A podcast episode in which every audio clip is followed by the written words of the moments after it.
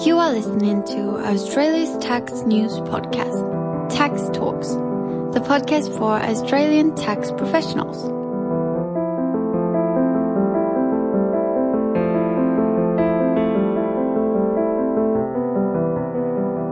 Welcome to episode 110 of Tax Talks. This is Heide Robson, and thank you to Class for sponsoring this episode.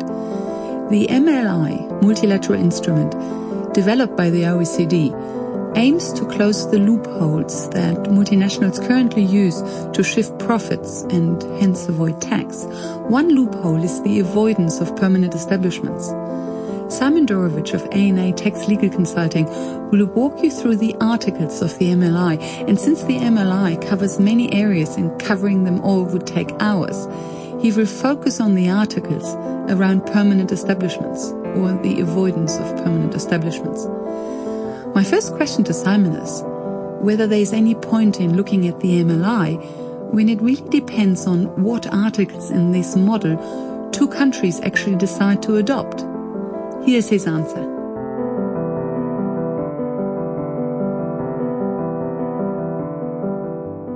Well, we still look at the the model treaty because when we're applying the specific DTA, to the extent that the that the clauses and the wording are consistent with the model treaty, then in interpreting the treaty we can gain guidance from the the OECD's the commentary to the to the model, and because they're they're more in common than than different, it's still helpful to look at at the OECD model treaty, compare what did the model treaty look like before this BEPS project started. There was a version done in 2010 and it got updated in 2014, and then yeah we can look at the BEPS project, the base erosion and and profit profit shifting.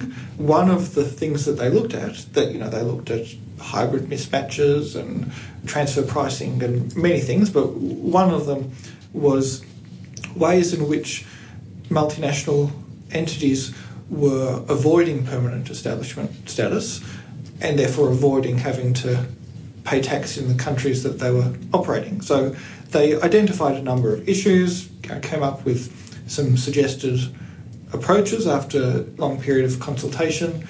That then got reflected through what's called the multilateral instrument, and then Australia, Australia and each country sort of decides: will we adopt the multilateral instrument? Will we apply it to a particular double taxation agreement? Often there are under this MLI there are you you can choose to apply option A or option B and and so on.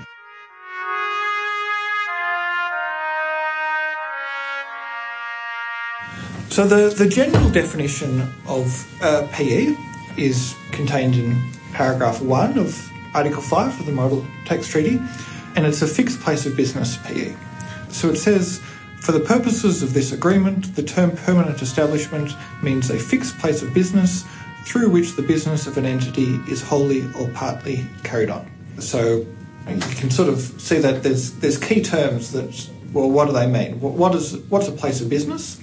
Well, it's defined very broadly. It's you know any premises, facilities, installations that the business is using, and it's it's sufficient to have just the space at their disposal. They don't necessarily need to be the legal owner or, or renter of the business. Yes, and that's the key word, isn't it? At the disposal. Yeah. So let if they, for example, had a an affiliated company that allowed them to to use space in, in at their offices, then without you know their name isn't on the on the, the lease, that you know that would be sufficient.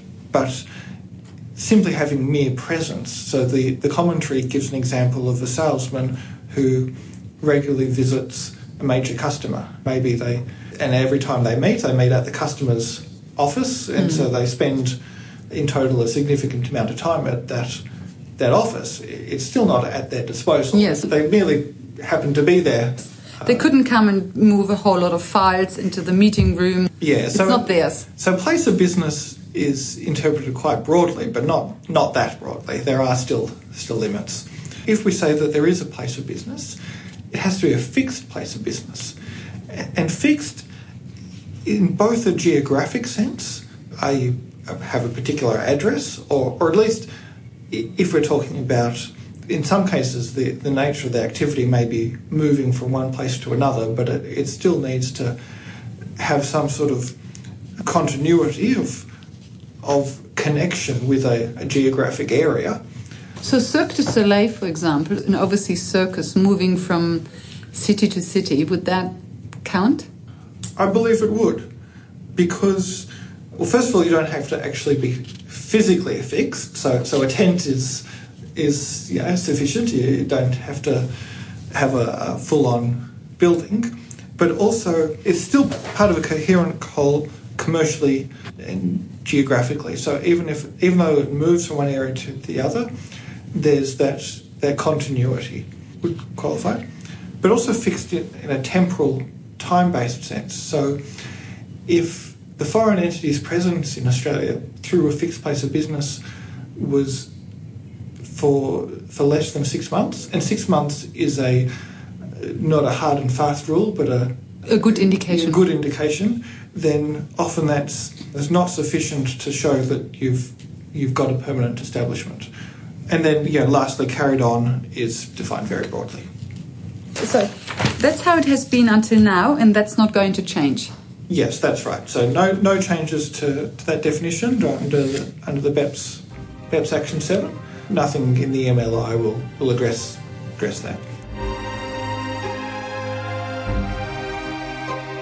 Then the next paragraph gives some examples of what a permanent establishment includes. Things like a place of management, a branch, office, factory, workshop, and uh, a mine, an oil or gas well, a quarry, or other place of extraction of natural resources. And the two things to keep in mind there is it's not exhaustive. There are things that are on that list that can still be permanent establishments. So there are things that are not on the list. Yeah. And that could still be a permanent establishment. Exactly right. But also, it's possible to have a branch, an office, a factory that isn't a permanent establishment. If if it is really just meant to try to give some some helpful guidance, but if if you had a place of management, that's you know one of the examples given in paragraph two, that didn't qualify as a place of business or didn't qualify as fixed because maybe it was less than six months, then it wouldn't be a PE. It still has to meet the the, the definition of, of a PE. These examples are really just meant to be, I guess, helpful. Yes, so you have these examples, but then you also have the rule of thumb of six months. Yes, yeah, that's right for some countries, their tax authorities may interpret six months may be a different requirement, but mm.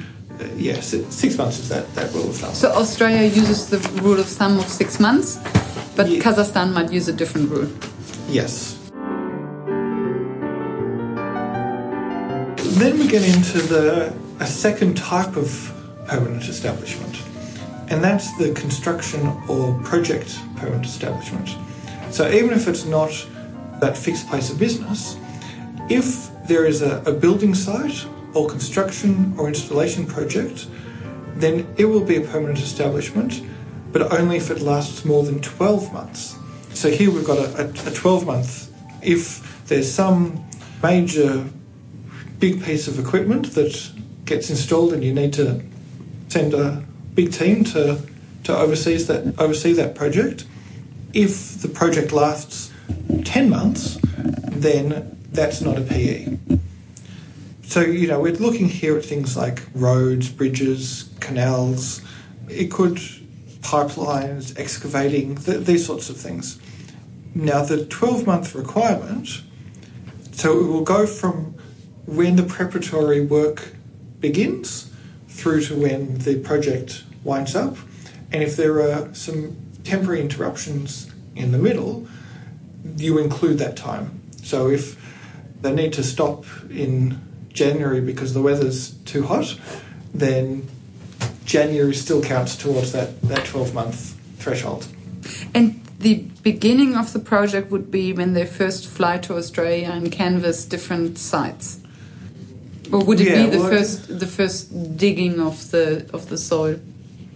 It would it the be the- beginning of the preparatory work. I imagine that would be before the first digging. But Uh, after they first come for the first time. So maybe when they start working on the DA application or It would depend on the on the project. It would really. There's no one one answer of when the preparatory activities begin. It really depends on a particular project.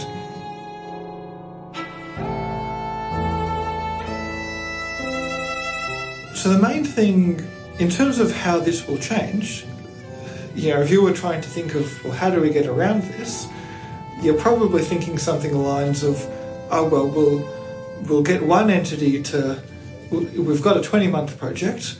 We'll get one entity to. do the, do the excavation and then another entity to do the um, foundation and then another one to do the actual building. Yeah, and, and each of them will their work is less than 12, 12 months. months. None of them individually have a permanent establishment under this paragraph 3 construction project PE. And so that's one way that they identified permanent establishment status was being artificially avoided. So they've come up with two different mechanisms for addressing it. And the first is the principal purpose test. You know, the one that I mentioned was Article Action 6. Sorry, get confused with articles and actions. And so that will deny the treaty benefits where one of the principal purposes, I think before I mentioned the principal purpose, but it's defined a bit more broadly. It's one of the principal purposes of transactions or arrangements is to obtain the benefit unless it can be established that the granting of those benefits would be in accordance with the object and purpose of the provisions of the treaty. So it's going to be seeing how this principal purpose test is applied in practice will be will be interesting to see. How do they identify these what is a principal purpose? So it gives an example which at least gives us some indication. So it says ARCO, a company of resident of state R, has successfully submitted a bid for the construction of a power plant in state S. The project is expected to last 22 months. The project is divided into two contracts, each lasting 11 months. The first contract is concluded with ARCO and the second with Subco, a recently incorporated wholly owned subsidiary of ARCO. This is leading to the question well, yeah, why did you incorporate this, this subsidiary? And ARCO is jointly and severally liable, liable with Subco for the second contract. So it's still ARCO that hmm. Runs the show. runs the show. In the absence of other facts and circumstances, it would be reasonable to conclude that one of the principal purposes for splitting the project into two contracts was to abuse this 12 month exclusion. And under Action 6, it would still be a PE. Now, there's a, another, I mentioned that there were two mechanisms for addressing this, this issue. The other is, oh, I'm sorry, before I get to that, so this principal purpose test may be supplemented with a simplified limitations of benefits rule. And that's generally, uh, broadly, it's saying to get the benefit, you have to be a qualifying person. So, for example, that might be a government entity or a, a listed company or a non non-profit organisation, a pension fund. Now, Australia, they've we've said we're going to adopt this principal purpose test, but we're not going to adopt this simplified limitations of benefits rule. And furthermore, And why? there's an explanatory memorandum to to the bill that ratifies the MLI, but it doesn't really give much guidance on why Australia adopts certain positions under the, the MLI. Hmm. So it doesn't say I- why we didn't apply the simplified limitation of benefits rule. No. My guess is for, for all of Australia's positions, it comes down to under which way do you think we'll get do they think that we'll get more more money? If hmm. if it means that some approaches will get more money from hmm. overseas, but Australian companies will will now be paying tax overseas instead of to Australia, and there's a net loss. I see. So are the principal purpose test and the simplified limitation of benefits rule are those either or? So a country either has to apply no, the. I see. They no, could apply so, both. So there's you can apply the principal purpose test and the simplified limitations of benefits rule, or just the principal purpose test. I see, but if we applied both, then the simplified limitation of benefits rule might give an entity a way out, and that's why we closed that door. Yeah, so it's it's limiting the number of the types of entities that can access this 12 month exclusion. And I see. So Australia, Australia, said we don't want to limit the types of entities that may benefit from this exclusion. I see. We don't uh, want to limit. yeah. We do want to limit the types of No, no, we, we, we don't want to limit. We don't want to apply the simplified limitations of benefits rule because it would also apply to Australian companies you know, doing projects overseas. So we want our Australian entities to be able to to not be excluded under this rule. I see. So we chose the less harsh approach. Yes. Okay. Yeah. So I mentioned two different ways of addressing the splitting up of, of contracts. First principal purpose test and possibly also a simplified limitation of benefits. And the other rule is one that aggregates the contracts where there's closely related enterprises. And there's a minimum, like a de minimis threshold of, of 30 days. But let's say you had one entity doing a project, a particular uh, construction site, for example, for 10 months, so more than 30 days, but not enough to qualify for that 12 month period. And then you've got a subsidiary company, for example, then takes over the project and does another 10 months. It may be that that gets caught under the principal purpose test, but maybe it doesn't. Maybe they have some other explanation. Well, under this second rule, the times, the two periods get aggregated, and if that's more than 12 months, then the permanent establishment status is triggered. There's some guidance on whether activities uh, of closely related enterprises are connected. You can look at whether the contracts covering the different activities were concluded with the same person or related persons, whether the conclusion of additional contracts with a person is a logical consequence of a previous contract, etc., etc. So, I guess it provides a bit more, another way to to catch them out, and also perhaps a bit more certainty. Whereas you're looking at what the principal purpose is, is perhaps a bit bit grayer. Now, Australia has has decided to also adopt that second approach. So the first approach, the principal purpose test, that forms part of Article 7 of the MLI. This splitting up of contracts aggregation rule, this is reflected in Article 14 of the MLI. And Australia has said, we're going to adopt Article 14. However, we've made one exception. And we've said we're not going to apply it to DTAs or covered tax agreements, to be more specific, that deem a permanent establishment to exist in relation to offshore natural resources. So, to give an example, our DTA with Norway includes, I guess, off- offshore drilling for oil or gas, for example. For whatever reason, we have decided we that agreement will will not be this particular rule won't be affected by this aggregation. Probably has to do with because Norway has very rich oil and gas resources. Eh, that's probably why Norway is singled out for that. For Article 14 won't apply to our DTA with Norway.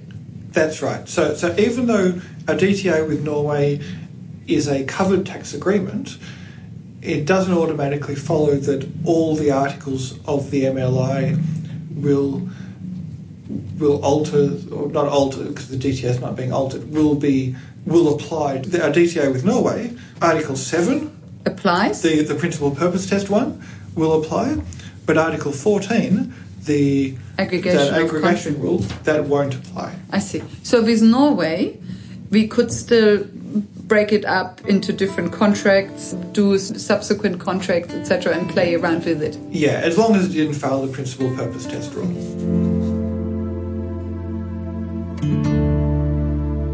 Article 15 of the multilateral instrument looks sort of defines what a person closely related to an enterprise is for the purposes of Articles 12, 13, and 14. And before I go on, note that Australia has adopted this article without any reservations.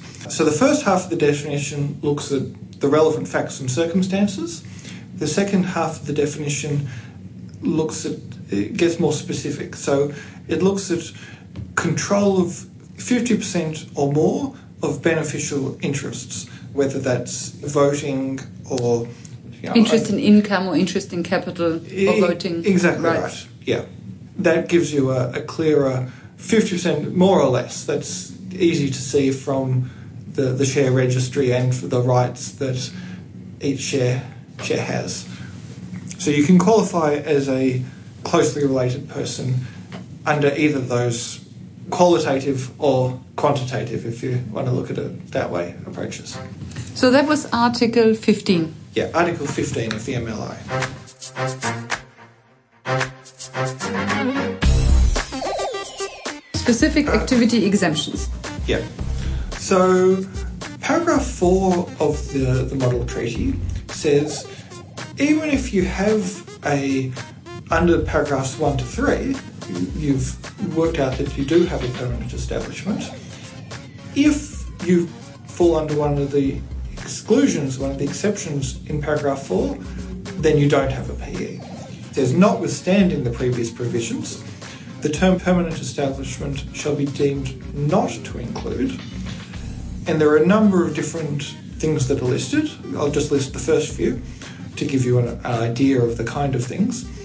The use of facilities solely for the purpose of storage, display, or delivery of goods or merchandise belonging to the enterprise. That's A. B. The maintenance of a stock of goods or merchandise belonging to the enterprise solely for the purpose of storage, display, or delivery. C. The maintenance of a stock of goods or merchandise belonging to the enterprise solely for the purpose of processing by another enterprise. And it, it goes on, as the last two, paragraph E is the maintenance of a fixed place of a business solely for the purpose of carrying on for the enterprise any other activity of a preparatory or auxiliary character. And the final one is some combination of activities that results where the, the combination is of a preparatory or auxiliary character. So the general idea behind this exclusion is that if the activities are preparatory or auxiliary, that the that even though the activities may contribute to the the, the business as a whole, they're just too remote to justify allocating profits to those activities that, that are taxable.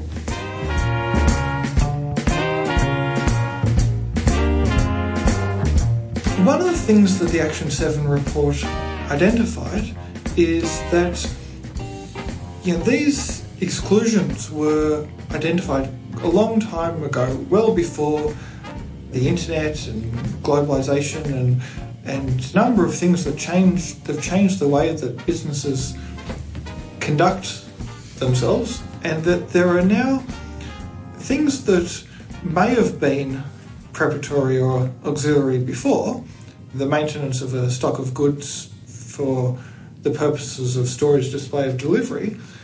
In the past that may have been accepted that of well of course that's a preparatory or auxiliary activity but now we say well not, necessarily. That could constitute really a very essential and significant part of of a of a business multinational enterprises business. And so it really depends on on the company what is preparatory or, or auxiliary and it's perhaps inappropriate to to get access to these exemptions in some some cases. So what they've recommended is that that the exceptions are restricted to activities that they must be preparatory or auxiliary. So, to give you an example, so an enterprise of state R maintains in state S a very large warehouse in which a significant number of employees work for the main purpose of storing and delivering goods owned by the enterprise that the enterprise sells online to customers in state S. So the warehouse is in state S and then sells to customers in state S. Under the present, the previous rules, that would qualify as one of the excluded exempt activities.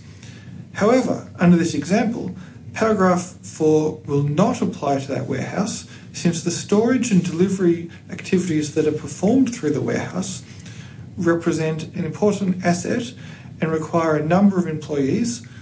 Yeah, we- Paragraph 4 will not apply to that warehouse since the storage and delivery activities that are performed through that warehouse, which represents an important asset and requires a number of employees, constitutes an essential part of the enterprise's sales slash distribution business and therefore does not have a preparatory or auxiliary character. eBay or Nike, for example. So Nike couldn't just deliver a million shoes to a large warehouse in Australia and then If the, the resources that the entity is using in the warehouse, you know, the, the number of employees, the, the assets, uh, etc., are significant enough, and that the contribution of this warehouse to the, the business as a whole is not just some minor supporting thing, but really is very significant part of the business of the enterprise, then it would still it would wouldn't qualify for one of the, the exemptions. It, it would not be considered a preparatory or auxiliary. Yes. So in this example, it's actually a Nike company or a Nike business that is storing and delivering the goods. Would it still apply if Nike just delivered the shoes, but then it was a, a third party who delivered and sold the goods? If the warehouse belongs to the third party, hmm. completely unrelated party that Nike is, Then Nike would be safe. Yeah, then Nike would be safe. Yeah. It's only if Nike does the warehousing and delivering itself. Yes.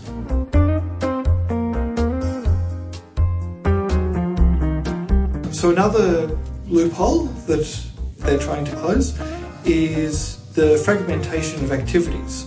So if you have closely related enterprises, it's sort of similar to the the splitting up of contracts. It's the same sort of concept.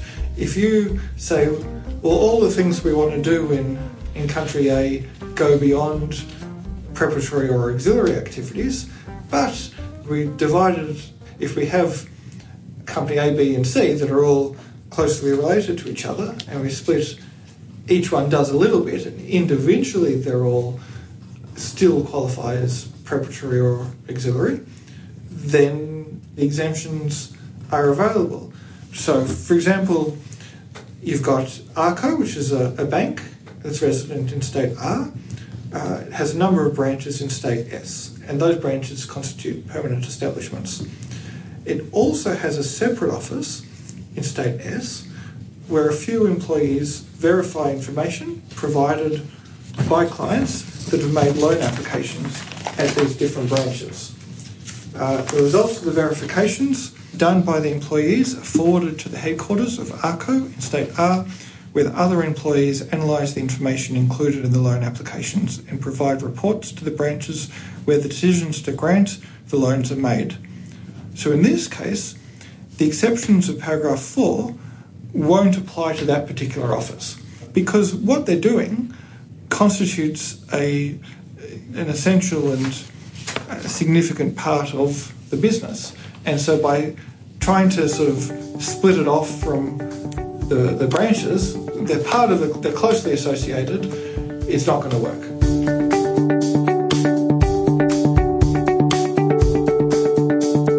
So the Article 13 gives three options, and I'll just talk about option A because that's the one that Australia has said that they'll, they'll adopt.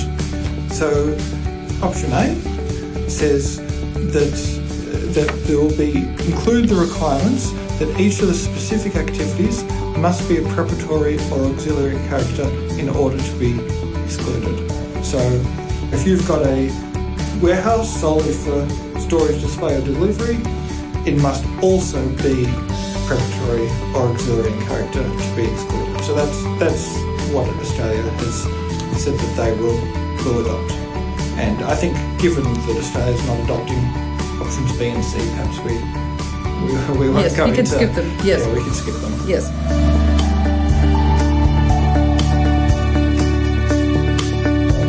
So, paragraphs 5 and 6 of the Model Tax Treaty deal with dependent and independent agents.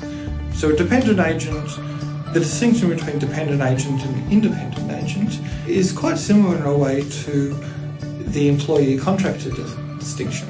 You know, the factors that, that get listed are many of the factors that we apply to contractors. So, you look at the control that the company can exercise over the particular person, who bears the entrepreneurial risk, who's responsible for the results, and does the person work for a number of principals, in which case they're more likely to be independent, or just for the one, in which case they're more likely to be dependent. So, mm-hmm. dependent is a dependent agent. I like to think of as akin to being an employee, and independent agent is akin to Contractor. being an, yeah, an independent contractor.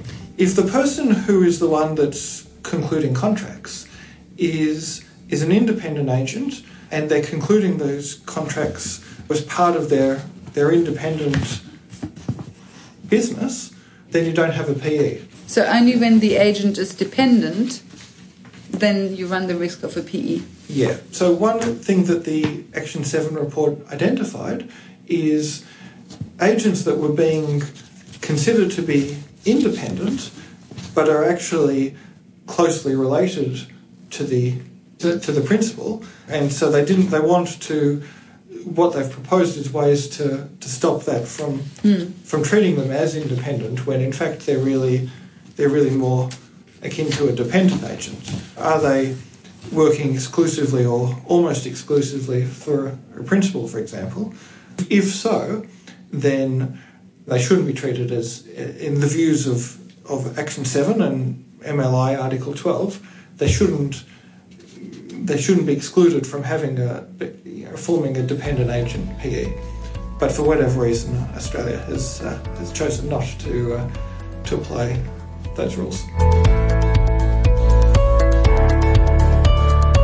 I've tried to explain these are the ways that you can have a permanent establishment, and these are the exclusions.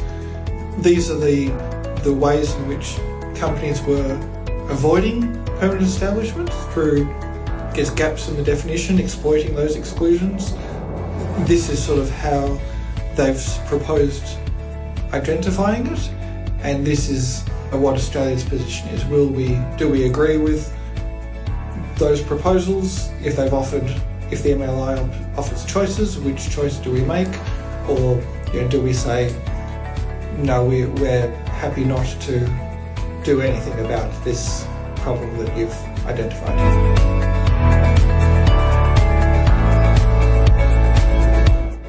Welcome back. So this episode was about specific articles in the MLI around permanent establishments. After the interview, Simon pointed out that we didn't cover Article 12 much, although it is important. Article 12 covers commissionaire arrangements, and these are used to avoid dependent agent permanent establishments. So this is where a commissionaire sells a product in their own name, but on behalf of a foreign enterprise. Because the commissionaire does not take ownership of the product, there is no permanent establishment. And so this is what Article 12 of the MLI addresses. But Australia decided not to apply Article 12, and so we didn't cover it in this episode. In the next episode, episode 111, Simon Dorevitch will talk about how the MLI actually gets implemented and comes into force.